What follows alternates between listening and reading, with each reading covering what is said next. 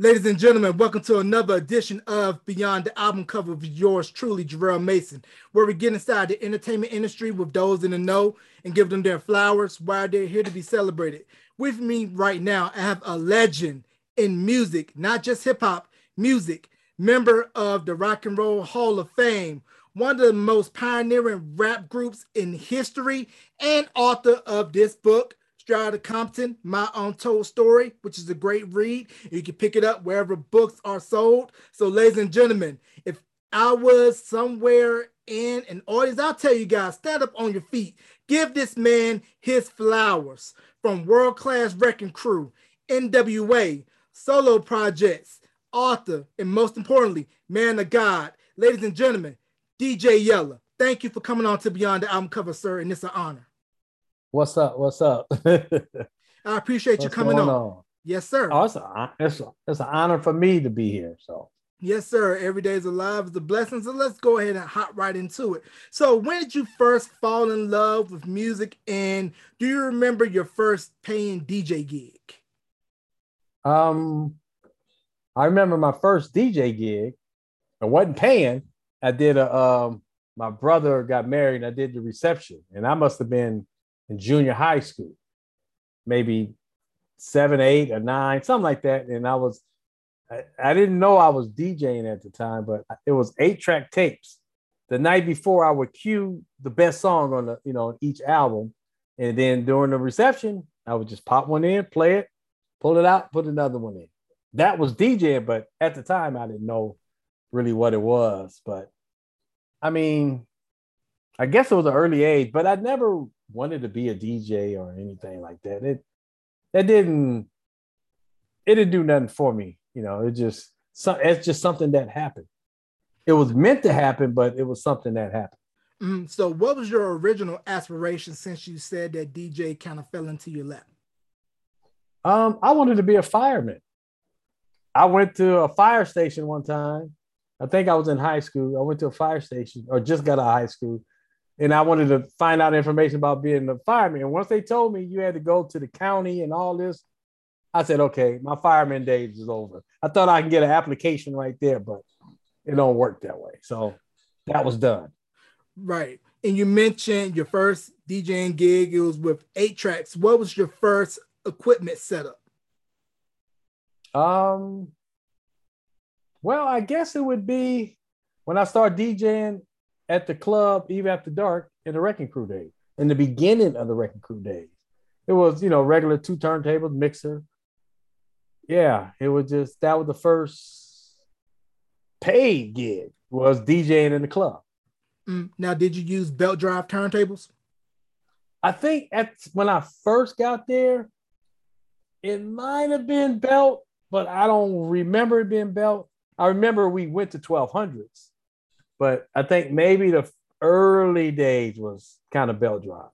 Okay, so this was back in the late 70s, early 80s. So let me set the stage. No, this this was uh like 83, 82, 83, 80, 82, 83. Yeah, about 82, yeah. Okay. So around that time period, a lot of rap was primarily coming out of New York, and this was pre-internet. So with everything taking so slow to come to the West Coast, how were you how you all able to take your specific flavor on the West Coast and add it to what was coming out of New York before the West Coast really took off? Um, well, you know, all it was all New York, you know, and you get the records, you know, like you said, no internet. You go to the record store and see what's the hottest, whatever's the latest stuff. And then I remember Run DMC came to our club Eve After Dark. This was after Dre got there. I had been DJing two or three years before Dre came. Dre came, we met up. Then we seen Run DMC do a show. Their first first show in LA. And me and Dre on the side of the stage, we looked at it and it was a 10 minute show. You know, they just rap and boom. They ended the mic like, you know, putting their hands, and that was it. And me and Dre looked at each other. That's that's all it takes to do music is that, you know, and that was the beginning of our music career, I guess that's when we started doing music. Right. And I can remember listening to a lot of those early West Coast records like World Class Wrecking Crew, Uncle Jam's Army, LA Dream Team, Egyptian Lover. A lot of those records were very high energy, very techno influences. Is that correct? Yeah, it's more like the uh, Kraftwerk. Think about it. Soul Sonic Force, their first song was 128 beats per you know minutes. So the fact it's the Kraftwerk. All that came from Kraftwerk. And I don't know why that's just we chose that.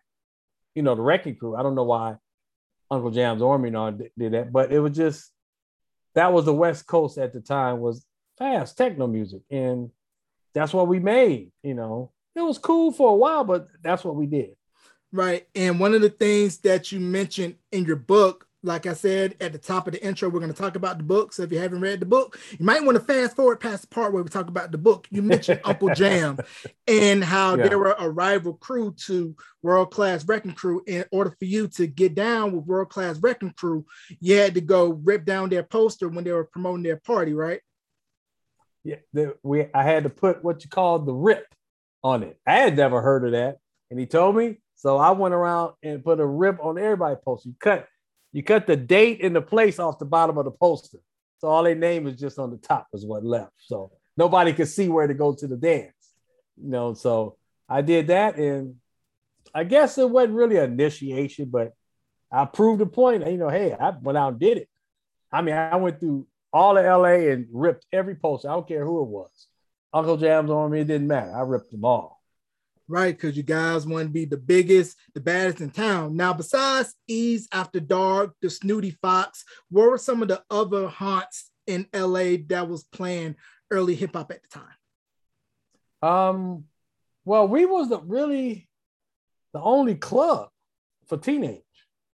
Uncle Jam Army just did dances, maybe once a month, maybe every other month or something like that. Then they end up having a club called the Playpen I don't think it was there that long. I don't know. But we had a club for a few years. So we were the most stable out of all the little, you know, DJ crews or whatever you want to call them. So it wasn't too many. You know, there were dances, but it wasn't too many, not teenage clubs. I think we was the only one. Mm, and I didn't realize this until I saw the United States documentary, and you were talking about how World on Wheels, and I believe it's another skating. It was another skating spot in LA. I believe Skateland, USA. Skateland. That was close to us. That was around the corner from where we was. Mm-hmm. Eve After Dark, and later was the Penthouse, the same club. Once we left the Penthouse, it closed down. They didn't let us, you know, rent it no more. Then that's when we started doing stuff at Skateland right? Which was on Central, right around the corner. Right, and I didn't realize how big of a deal skating was out there. And then also with the whole situation with Crips, Bloods, and how they had to say, "Hey, nope, no colors here. We we're gonna be about peace, so that everybody can skate in peace and not have to worry about no violence or any stupid stuff tonight." Oh yeah, I mean, I mean, like me, I was from a blue neighborhood, but the Eve After Dark was in a red neighborhood. So you know, I guess I had a pass or something. I don't know, but and that's how I, you know it just the colors thing. You know, in them days it was kind of early for the gangs. They was there, but they didn't take over the city or nothing like that. It wasn't like that. Maybe later to like when colors came out or what you know the movie colors and stuff. You know later on in the '80s, but in them early '80s, yeah, there was some gangs, but they was very small. Mm-hmm. And prior to 1580 K Day, were there some other stations that were playing hip hop underground prior to 1580 K Day, or was 1580 K Day the only game in town at that time before all the major stations started to pick up hip hop? No, it was um, it was one on 12:30 a.m. called the Cat. It wasn't hip hop, but it was just I would say R and B. And I don't know if I can't remember if they played hip hop or not. K Day was really the only one playing hip hop that I that I know of. That was the only one. Mm, now, were you all hearing a lot of rec- hip hop records that were coming out of the Bay Area at that time, or was it just exclusively everything that was coming out of South Central, and you really weren't checking for anything that were coming out of the Bay Area independently? No, it was just us. you know, in the city. We didn't know nothing about the Bay Area until NWA started, and we started doing, you know, the small shows, promo shows, and we went up north, and we we seen Too Short. You know, he was rocking at a heavy metal club. You know, so that's the first time we heard up north music, definitely. Mm-hmm. Now, fast forward a little bit, NWA, Ruthless, you guys going down to Macola, getting your records pressed up, put out. And when Boys in the Hood came out, I believe the legend goes, and you could correct me on this if I'm if I'm wrong, that um it was originally intended to be recorded for a group based out of New York, but because the slang felt very West Coast heavy, it wouldn't come across as authentic, and that's how Eazy got to cut Boys in the Hood. Is that true? Yeah, I think it's that's pretty close. Yeah, the, the group was called HBO. Yeah, they was out of New York, and it, it just wasn't their style. You know, New York had that Run DMC, that LL, you know, that totally different sound from us. And that was the the break really for us was that E, you know, Dre got E to do it.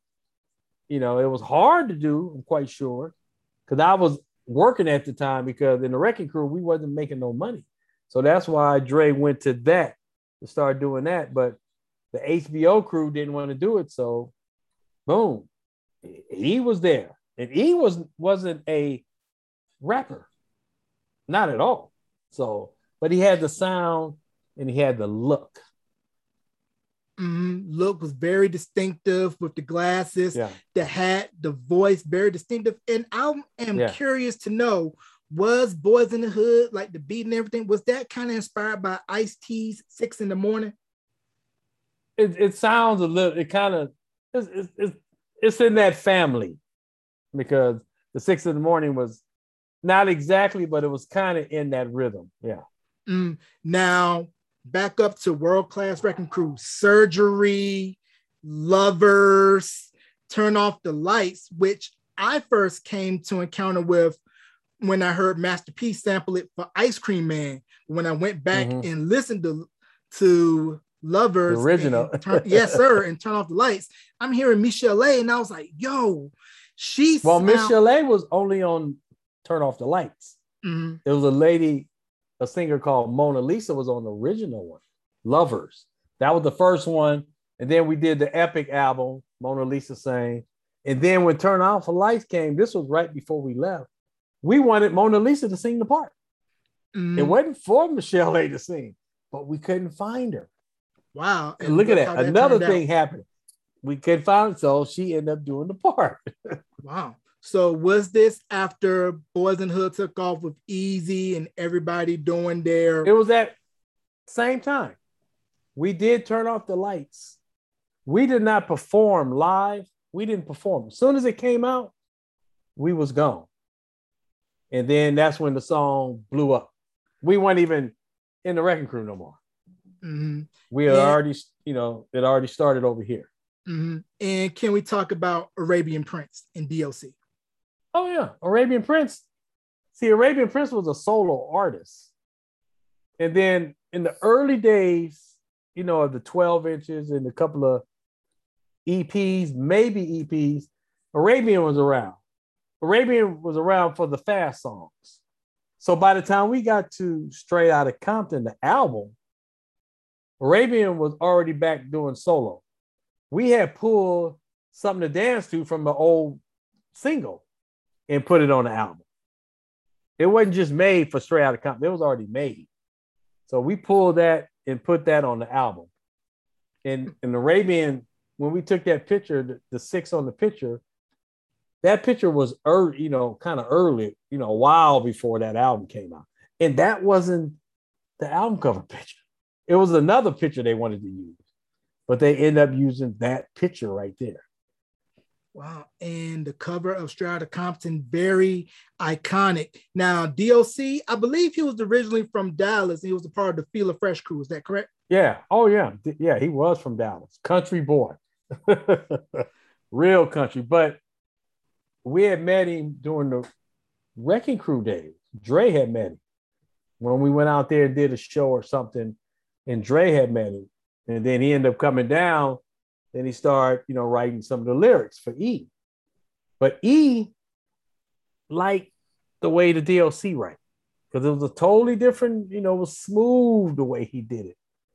I mean, he just liked the way he wrote. You know, yeah, he did the Cube writing and the Ren writing, but he liked the way the DOC wrote. Mm-hmm. Now, when NWA came together, how hard or easy was it for everybody to figure out what their role was in the group? Okay, Cube, you're this. Okay, Dre, you're this. You're this. Ren, you're this. Eazy, you're this, and come together as a cohesive unit when making Straight Outta Compton. And how long did it take the recording process for Straight Outta Compton? Well, to make that album, it took 30 days, less than 30 days to make Straight Outta Compton. And the group just once I remember being I remember I was working towards the end of the wrecking crew, and Dre came and asked me, they had already done Boys in the Hood, they made it already. And he said, We're gonna make this super group. And do you want to come? I said, Yeah, you know, me, him from the wrecking crew, then Q from CIA, and then Arabian from his solo stuff, and then E and Ren. So we just combined like a super group. But by the time we started making a the Straight Outta Compton album, Arabian Prince had already gone. But and it only took yeah a month to make Straight Outta Compton. That's all it took. It wasn't hard because we didn't make demos and stuff like that to go home and listen to them. Everything was done in the studio, like a song a day and stuff. It was just done right there in the studio. The tracks was made, everybody write their parts. He didn't write his parts, but whoever wrote his song, and it was done right there. Yeah, and this was back in the days, people where money literally was time because studio time was not cheap. Yeah, yeah, it wasn't. Everybody could put it on their computer or do it, uh, you know, reasons and all this. Nah, we had to do everything from scratch. mm-hmm. Everything. So so the process for writing and producing was it where everyone was kind of going off in the corners to write, or was everybody mainly yeah. in the studio vibing cohesively and say, "Oh, this sounds good. This sounds good. Let's go ahead and cut it." It was just just me and Dre in the recording part. You know, everybody once the track was done, you know, like I like I tell, like I said in the book, when you walk in the studio, what do you see? You see me on the board, Dre down there on the drum machine, and everybody in their corners writing, you know, wherever they are in, in this room or wherever, you know, writing. That's how that's how it was done most of the time. Right. And to think about it, when Straight Outta Compton dropped, this was without no airplay from MTV because I believe they wouldn't even play Straight Outta Compton. Yeah, it got banned. We spent a hundred thousand dollars on that video, and that was a lot for back then in 1989 for a video, and it got banned.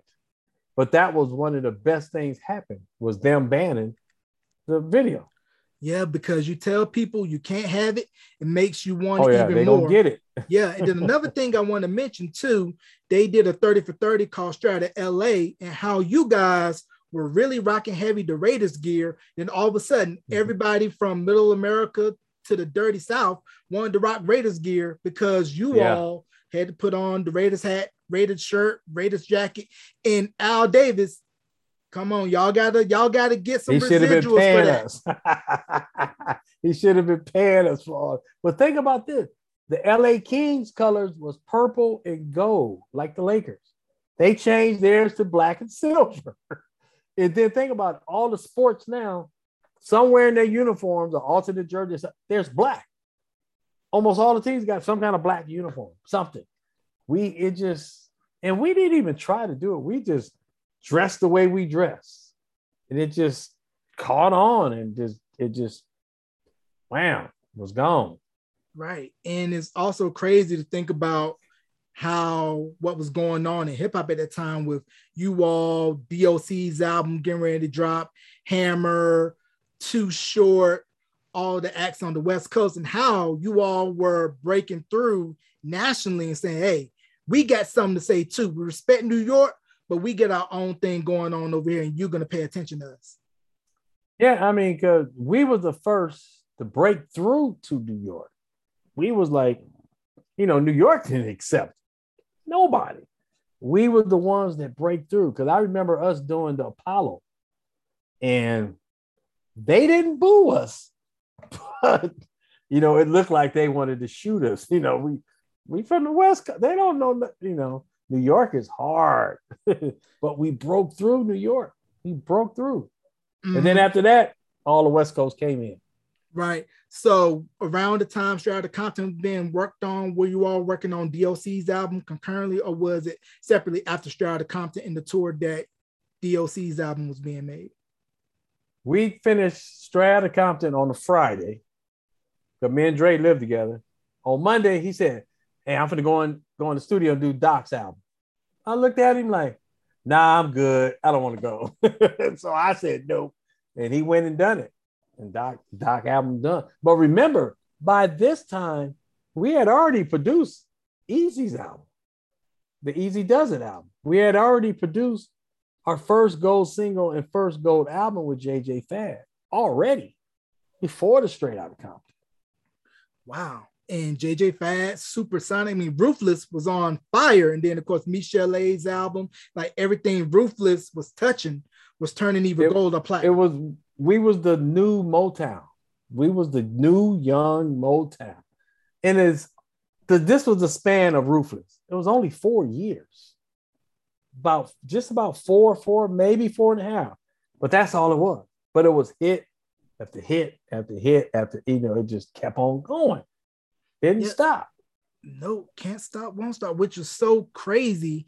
And then, like I mentioned earlier, Hammer, Too Short, and it was oh, just oh, yeah. a great time for the West. Now, about the tour, were there some stops where you feel like, okay, we really got to be tight on our show because we don't know how this market is going to receive us? Because it still kind of had mean, that regionality where West Coast, hmm, I don't know. Well, you know something? Nowhere. Because we that's one thing about coming from the wrecking crew, me and Dre and all that. We love to perform. That's our thing. So we made a tight show. And our opening night of the tour was in Nashville, Tennessee. I'm thinking, Nashville, what's in Nashville? It was sold out. I mean, even in Philadelphia, sold out. You know, we we we were just different from everybody, I guess. I mean, we were we were just we were the hot we were the hot kids on the block. That's what we was. Mm-hmm. You guys weren't taking no prisoners, and anybody else that wanted to step to y'all, in the words of Parliament Funkadelic, let's take it to the stage. oh yeah, we was we were just doing our thing. I mean, you know, hit after hit, you know. But we only did the one tour, that which is crazy. Just the one 40 dates, 40 cities. That was it. That mm-hmm. was all. Right. And I would be remiss if I didn't mention the classic record that is still relevant to this day, given the light of everything that's going on in this country, Blank the Police, and how oh, yeah. it is still impactful 30 plus years later. So, can you talk about the making of that and how it is still relevant to this day, given what's going on currently? I mean, th- think about this we didn't create the song. That problem was going on 40s, 50s, 60s, 70s, way before us. We just had the, I don't know what you want to say, but we just had, we was bold enough to say what everybody at that time wanted to say. Back then, you couldn't say after police or put a finger up in front of police. That don't happen. Nowadays, they do it 30 years later. They right in the cop's face but we just did something that that we've seen happen. See, what we rapped about, we opened our front door. That's what we rapped about. The streets. We didn't rap about New York. We didn't rap about Disneyland, Washington, D.C. We never been. So we only rapped about what we knew. And in our neighborhood, which is a ghetto in every state, every city, that's what the police was. And they still doing it today. So that song was 30 years ahead of itself, seemed like it. It mm-hmm. was strong then, and it's even stronger now. Mm-hmm. I definitely agree. Like Chuck D, Public Enemy said, rap is the CNN of what's going on in the streets. Blank the police, fight the power. Very powerful, oh, yeah. impactful records to this day. You kind of heard early inklings of it early on with Toddy Tee's Battering Ram. Yeah. then even further oh, back, yeah. Captain Rap, Bad Times, I Can't Stand It, which was an yeah, early record that was produced by Jimmy Jam, Terry Lewis. No, you're right. I forgot all about that. I really, you know, something I really didn't know that. wasn't really? Y- yes, sir. It I remember Bad the, Time. I remember yes, that. sir. Y- yes, sir. It's definitely one of those first records by Jam and Lewis, and before they worked with a lot of the Tabu records with uh, Mr. Clarence mm-hmm. Avant. So, can we talk about the mindset from you all, where it's like, okay, Straight Outta Compton hit, we got them where we want them, and we go back in the studio to make E Feel for Zagging. Um, well, remember Q left, right? Mm-hmm. The end of the tour. So that was he was done with that. And then the thing was, people was concerned, can they come back? You know, because Cube was one third of the voice. Ren E Q. That was the voice. Dre only did one song on the Straight Outta Compton album, Express Yourself. And on um parental discretion advised, he did a verse. That's it. That's all the rapping he really did. Compton in the house, him and Ren. But so the people like, how was we gonna come back? And what we came back with, 100 miles and running EP. So we came back strong. After Police Part Two, you know, we came back strong. And then by the time we got to the the last album, we had grew up production wise. We it's a totally better produced album than Straight Outta Compton by far, hands down. But Straight Outta Compton was just original, and it's hard to top that one. Mm-hmm. I definitely agree. And a lot of West Coast records, especially during that time period, very heavy on Parliament, Zap, a lot of the yeah. funk samples. So, what do you think contribute to the heavy use of those funk samples because that was kind of like the birth of what would later become known as the G Funk era. I mean, to me, what we did because we used samples so much in the first album, they came and hit us with lawsuits about them samples. So when it came down to the last album, we didn't use no samples. You know, we just brought in more musicians to play, to play the parts we wanted to do and all that stuff. So that's how I grew up to more musical and stuff, you know, more live bass and keyboards and all kinds of guitars and stuff like that. And that was just that was just the birth right there. You know, above the law, they had the same kind of sound as us. So it was just, it was all being grown like a seed, being watered right then until Dre left and then that sound came. Mm, and you mentioned in your book Nasty Nes. Now, Nasty Nes, for those of you that don't know, I had the pleasure of interviewing out of Seattle and Sir Mix-a-Lot. Yeah. Sir Mix-a-Lot yep. people, for those of you that don't know, more than just baby get back and put them on the glass. My posse's yeah. on Broadway, my yep. hoopty and beepers. so can we talk about Nasty Nes, Sir Mix-a-Lot, and how Seattle, I think, gets a bad rep of only being known for grunge and everything to come out of that, but they have a vibrant hip hop scene up in the Pacific Northwest. I mean, they was cool. I, I, I used to like them. you know, we did shows together. We even did the Fresh Fest together in London. You know, and we was still the wrecking crew when we did that. Part of the wrecking crew still. And Nasty Nes, all of them, Nasty Nes, Mix a lot, and then I forgot his other guy that used to be with him. I forgot his name, but we used to go up there and do shows all the time up north. Only thing about it, I hate it because it rains so much up north. mm, yeah, but the crazy thing about music back in that era was that not hip hop, R&B, and pop were all meshing at the same time because I believe New Kids on the Block did some tour dates with some of the early rap acts and really of course, made their bare bones in R&B before pop really took hold. More than especially Donnie. Donnie was the resident hip hop head of New Kids. I mean, it just back then was a different style of music. You think about this. You hear a song, you know exactly what camp it came from. Nobody sounded the same. You know, it was groups back then, not just solo art. Very few solo. LL, not even Eric B. Right, he was solo, but it was Eric B. and Rakim. So it was everybody had their own sound back then. You know where it came from, whether it was Mix-a-Lot and them, Too Short. You just know where it came from. I mean, it just that was the golden era of music for hip hop. It was. Mm-hmm. That was the time. People wish they could have been there in them days. I, I agree. And uh, as far as with the early production, this was right around when sample time was very limited. So you had to do a lot of manipulation of the machines in order to get more sampling time. So did you find yourself having to put a record on the needle, put it on 45 or 78 in order to trick the MPC or whatever machine to get more sample time? Well, we use the SP SPs. We use the the NWA days was the 1200 and the Wrecking Crew days was the 12. The 12 only had five seconds sample time. That was it. And the 1200 doubled and went to 10 seconds. So we used to speed it up, not on 45, but we speed it up the three about four parts we always sample. And then once we then once we get into the machine, we just slow it back down. Then that's how I got that dirty, groundy. Only the 1200 got that dirty sound like that. No other drum machine. I don't know why. That's the only one that got that real gritty, dirty sound. But it was analog.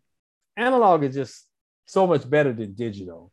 Yeah, digital, you can record it louder, but analog has fatter bass, and it's hard. Even Dre, when I talked to Dre year, you know, a couple of years ago about that, going from digital, from analog to digital, it took them a long time. Digital is just not the same. But back then, man, that sound was something else. Mm-hmm. It definitely is. Everybody's still trying to replicate it to this day. But one label, I believe they were out of the West Coast. You correct me on this. That I think don't really get enough credit for their run was Delicious Vinyl. Oh, Delicious! Wow, I heard that name in a while. What did they have? Who did they have? Delicious? Um, I believe Tone Loc was on Delicious Vinyl. Tone Loc, yeah, yeah, yeah, yeah, yeah, yeah. Tone Loc was cool. I like Tone Loc. Them, uh, Delicious Vinyl. Wow. Yeah, they, not too many people mention that. You're right. Yeah, they, they really definitely. Do. Yeah, they really had a strong impact. And what I think was very smart with what they did with Tone Loc was for his biggest records, Wild Thing and Funky Cold Medina, to put rock uh-huh. samples in there in order to get it popping rock airplay. Wild Thing sampled Jamie's Cryin' by Van Halen, and Funky yeah. Cold Medina sampled Hot Blooded by Foreigner. Oh, okay. Yeah, yeah. I mean, there was the heavyweight rock groups back then. So I mean, mm that was just whoever produced this stuff. This was smart, you know, like Run DMC, you know, used the uh their guys, not the Stones, but the uh, the other ones that look like the Stones.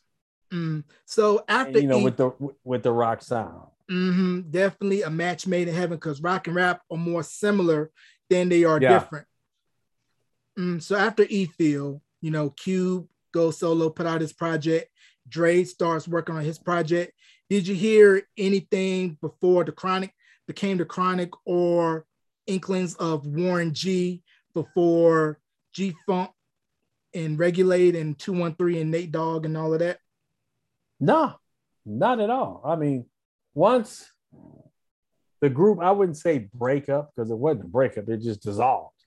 You know, once Dre left, and it just, you know, it's a totally different thing then. I mean, but it just, yeah, wow.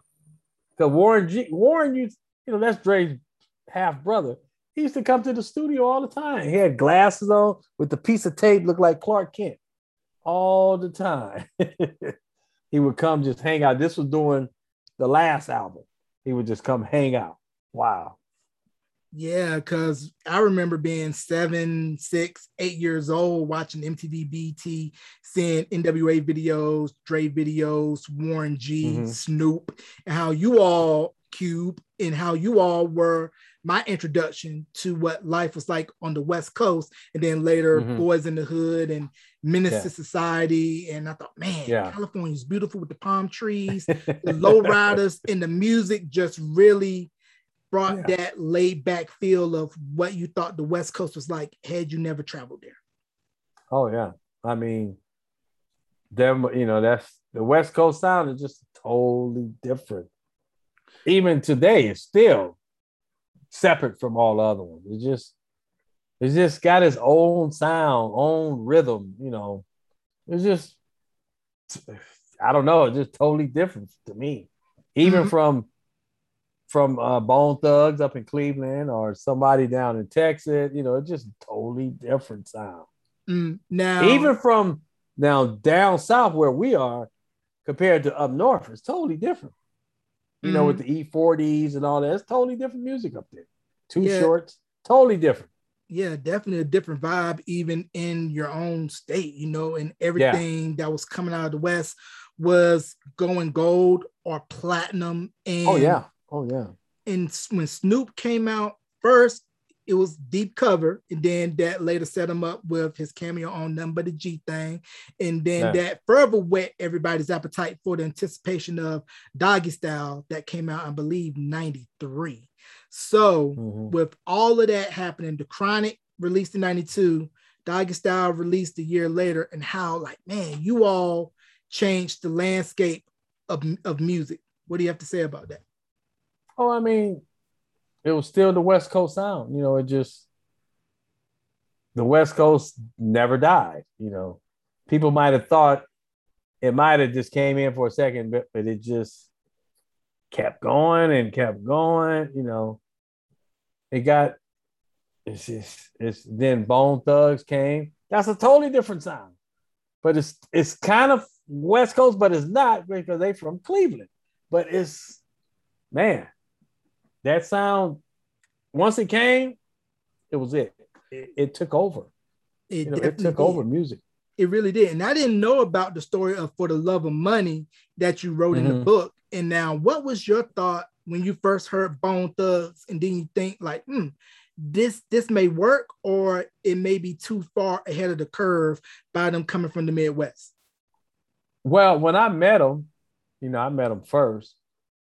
I sent them over to eat. You know, go over there to that guy right there. He'll listen to you. Because they came up rapping and singing. I'm like, what? What is this? You know, you never would thought that would have been a record. Just that style. But they remind me of us. We came out totally different. They came out totally different. I mean, they they were something else. That that style just went to the top real quick. Mm, it definitely did. Crossroads, Big Hit, and with the whole singing and rapping melodic style that's going on now, Bone Thugs yeah. really was pioneering that. Oh yeah, they started that. I mean, that was that was their sound. Not saying that nobody ever done it before, but they it just it caught on. It just caught on. I mean, and then and, you know people start biting and biting and biting and you know, but it's nothing like the originals. It's nothing like the original. That's why the originals can stand away from the crowd. And they mm. came out different. The Run DMC, the Sugar Hill Gang, they was all original. They came out different from everybody. Right. Originality was celebrated and biting was not tolerated. Now, I want to talk about one person that music heads know if you are a album credit reader, you know, you open up your insert and you read the credits or look at the back and see the credits. I want to talk about LA Dre. Oh, LA Dre, yeah. That's my that was my boy. I mean, he was cool. He would come in and do keyboard parts for us in the studio. He went on the road on tour with us in 89 and stuff. So LA Dre was cool. I mean, he was real cool. He worked on a lot of the Michel'le album with Dre, and it just I don't think LA Dre may not got enough credit. I don't think he actually produced. I don't think so, but he was around, definitely around for a bunch of stuff. Mm-hmm. Yeah, because I know he was in the '90s R&B group as one. What up, Martin, Jeff, and Sean? And then I was reading back the credits on a lot of those early West Coast records. I'm like, this is the same LA Dre from As One that did this, this, and this. And I want to go back to DOC and just talk about how classic that album was top to bottom. You could play it from front to back and it still sounds good. The skits, the intros, yeah. the the ending. I mean, that album to me, top five. Well, he was about to take over the solo artist. He was going to be the number one guy if he didn't have that accident, because he was just his style was just so smooth, so different. You know, just like us, we came out different. Bone came out different. He was just different from everybody. And his writing skills, you know, even to today, is great. You know, he wrote a lot of Eazy's later, you know, for the second album, for the EP, and some of the Straight Outta Compton, hit some of the verse. I mean, he wrote a lot, and he that album just took off. I mean, it just he was finna be the next LL and stuff. He he was about to knock LL off easily, but the accident, unfortunately, you know, can't rap no more. But his pen was still working though. Mm-hmm. And we mentioned JJ Fad earlier, Supersonic, big record. And you stated in the book, I believe, that there was a three year gap in between their yeah. debut album and the follow up. So, what was the reasoning behind the three year gap with Supersonic being such a big hit and not really capitalizing on it maybe a year or so after when Supersonic was at its peak? You know, something I don't know what the problem. We was we was doing so much because after we did that, then the Eazy-Duz-It, then Straight Outta Compton, you know, we just kept going. And we didn't get back to that album, you know. They were still doing tour and stuff like that. They should have they should have done an album six, seven months later, had it ready to go. But you know, them groups that do singles and get hot real quick, a lot of times there's only one album, unfortunately. You know, just one you know, I'm not saying one hit wonders, but you know, it just it hit, then you it waited too long to come out for the next one. So when the second album came, me and Arabian did produced it, but it was it was too late already. It was way too late. Mm-hmm. And who idea was it to come up with "We're all in the same gang," which was pretty much anybody who was everybody out on the West Coast at that time, and it was the West Coast version of what was going on on the East Coast with self destruction?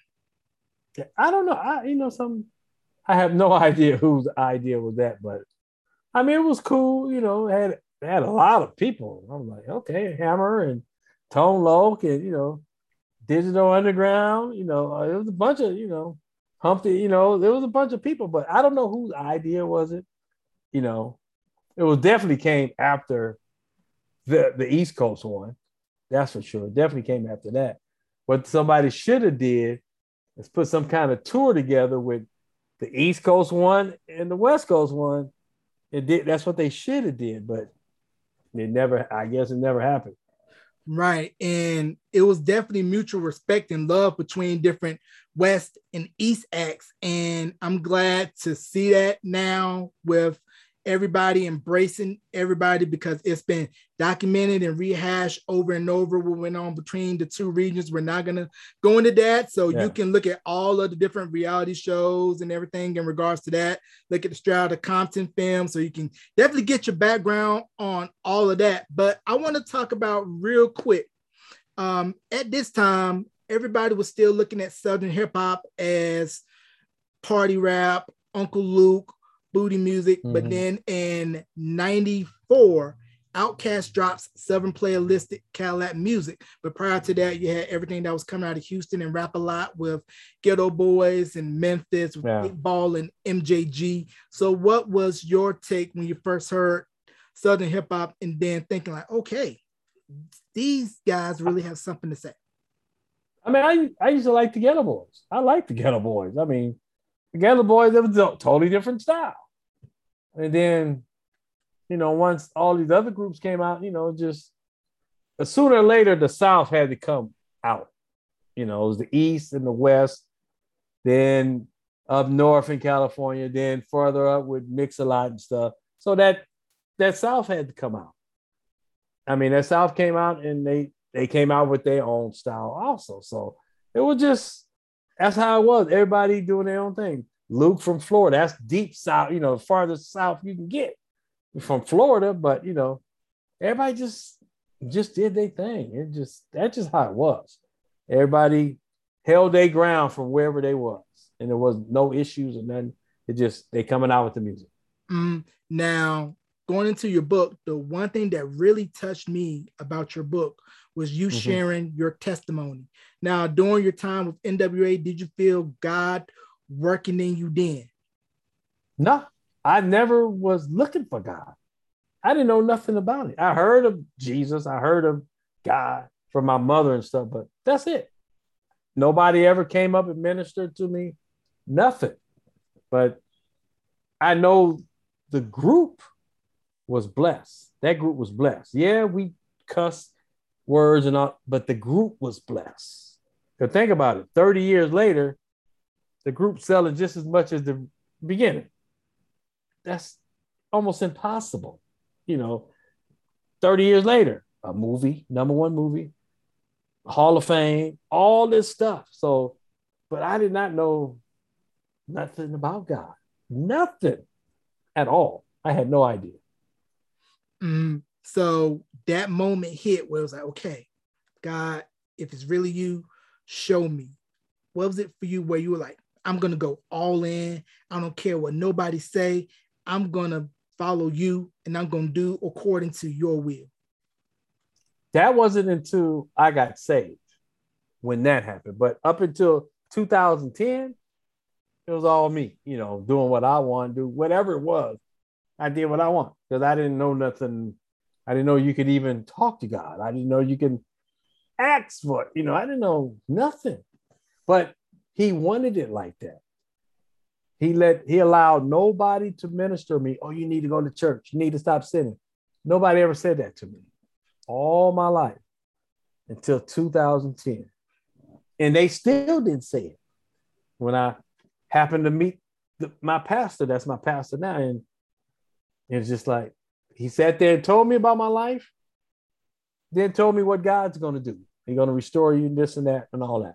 And I was at the time I was homeless, not on the street homeless, but homeless, and that and I was homeless for three and a half years. Eh, but check, even when I was homeless, I wasn't looking for God because I didn't know nothing about Him at all. But my testimony is to show that's the reason for the book to show how all this sin, all this I did in my life, he still loved me before I even knew him. He still did, just like everybody. He loved everybody first. And it's just amazing, you know. So once I went and got saved, okay, what you want me to do? That's it. I mean, I followed exactly what he did. And I have not looked back and it's been almost nine years. I have not looked back one time, not once. That is that is beautiful. That's a testament to God's love, God's grace, His mercy, because He can take you where you're at, meet you, and say, "Okay, I'm going to work with you, and you're going to go and do what's according to my will, not your will, yep. but, yeah. but my will." But see, this is what I tell people all the time too. When I came, got saved, when you come to God after He touched you to come to Him, it's impossible for a person to just go to. No, you can't because He have to touch you to go. Because we already know Jesus is the only way through that door. It's a little door. So when when I came to Him, I didn't know you could have a plate in your hand. You know, most people come to God, they got a plate, it's full of food oh God, can you bless these? Can you put some sugar on this? Can you do this? They want they stuff done. Me, I didn't even know you can have a plate. I came, he gave me a plate and he put what he wanted on me. This is, I want you to get, I want you to go DJ. I want you to get married. I want you to do this, do this, do this. And I just, okay, I'm gonna do it. See, that's where a lot of us get messed up is they want God's blessing, but they want him, him to bless what they doing, their ideas. No. What do you want me to do? That's the key. It's like, okay, I'm here. What you want me to do now? He told me to get married. He gave me my wife's name.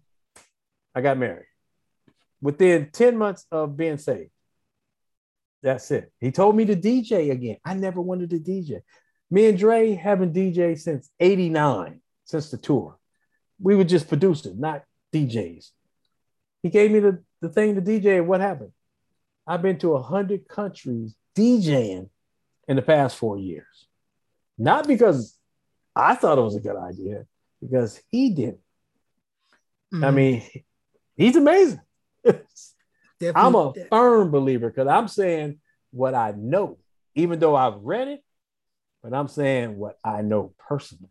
Mm-hmm. And sometimes being blessed requires surrendering. Sometimes you're gonna have to give something up. You got to have to drop you, you to, to, your knees, bring you to yeah. your lowest low yeah. in order for you. You don't want him to bless. humble you. That's what he did to me. He had to humble me, and I was homeless. I had to be humble, get all that sin worked itself out, all of it. The girls, my sin was girls buying stuff. That was my sin. It wasn't drugs and alcohol. Nah, it was the women. But all that left me. And then when I was just there with nothing, you know, I never was, I never said, God, why are you doing this to me? I never said that at all during my three and a half years. Never have. He mm. just cleaned me up, came and got me. You know why? Because everything I did, I did adult movies for 15 years. I was 100% doing it. The rap music, I was 100%. The women, I was 100%. That's what, that's why when you see pimps and prostitutes be become evangelists and preachers, because they was 100% at what they do. God loved a person with a whole heart towards him. That's what he wants. Not the ones that's on the fence. Ah, should I go this way? Should I go? He don't like that on the fence. Pick a cho- way, him or the devil. That's it. It ain't no other choice. Mm, can't can't be lukewarm with God. Now you mentioned he hated. yeah, he hates hates folks who are lukewarm. Now I want to back yeah. up for a minute. You talked about Warren G being around in the studio. Was Nate uh-huh. Dogg uh-huh. around during this point, or did did you ever have any encounters with uh, Nate Dogg? I never met him. I didn't know. I don't think Warren wasn't even doing music. Warren would just come in to hang out in the studio. That's it. That's it. He would come Dre would like, you know, Warren to come without a ride home. So Dre would have to take him home, but Dre didn't take him home.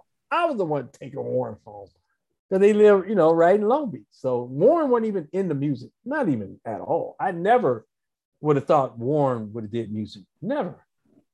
So was it surprising when Regulate came out and became a big hit? Oh yeah, I was just like, that's Warren. I'm like, Warren with the glasses with the tape on it. but you know, I, am you know I'm glad for Warren. You know, I like Warren. I know him and their brother that passed away. You know, when we was on the tour, Dre's brother. I knew Tyree. You know, so oh yeah, I was glad for Warren. That was great.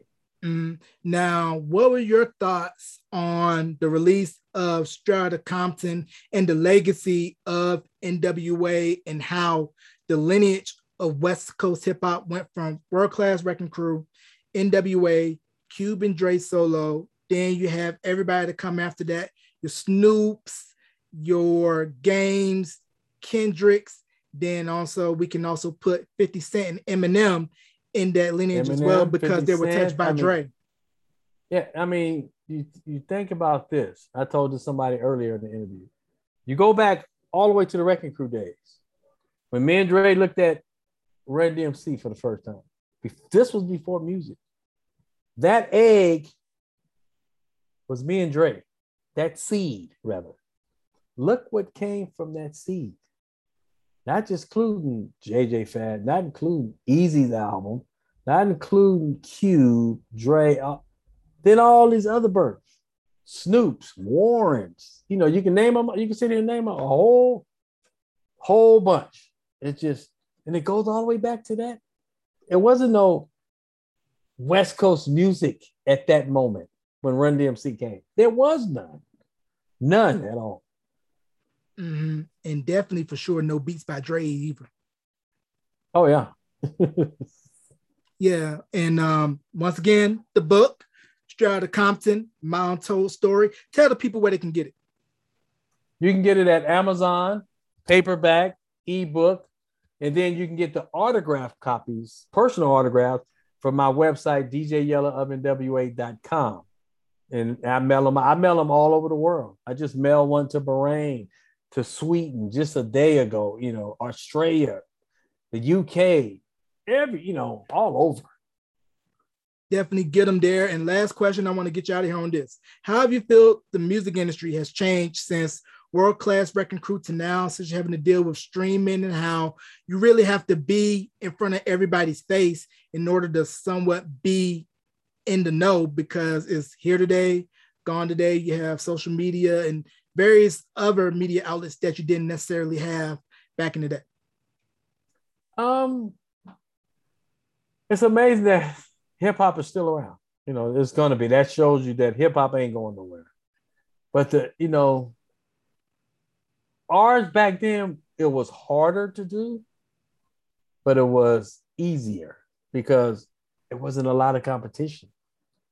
It wasn't 500 albums or singles or whatever. They don't even make albums no more. They're making singles or videos and TikTok and YouTube, you know, all this stuff. It's just a totally different world of music. You know, we had CDs, 45s, 12 inch out, you know, whatever what we had, a lot of different things, cassettes. Now they just stream, download, that's it. And plus, I, I said this to people a lot. They start giving away their music too much. Back then, we used to make a snippets. You know, when a new album come out, it's just a snippet, 10 seconds here, 10 seconds.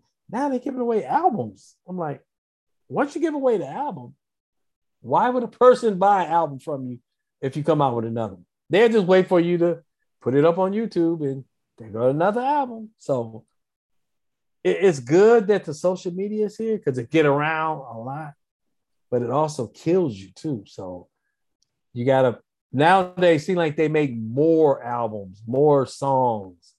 Think about us. We went to the Hall of Fame with two albums. That's all it was. Straight Outta Compton and the last album. There was no other albums.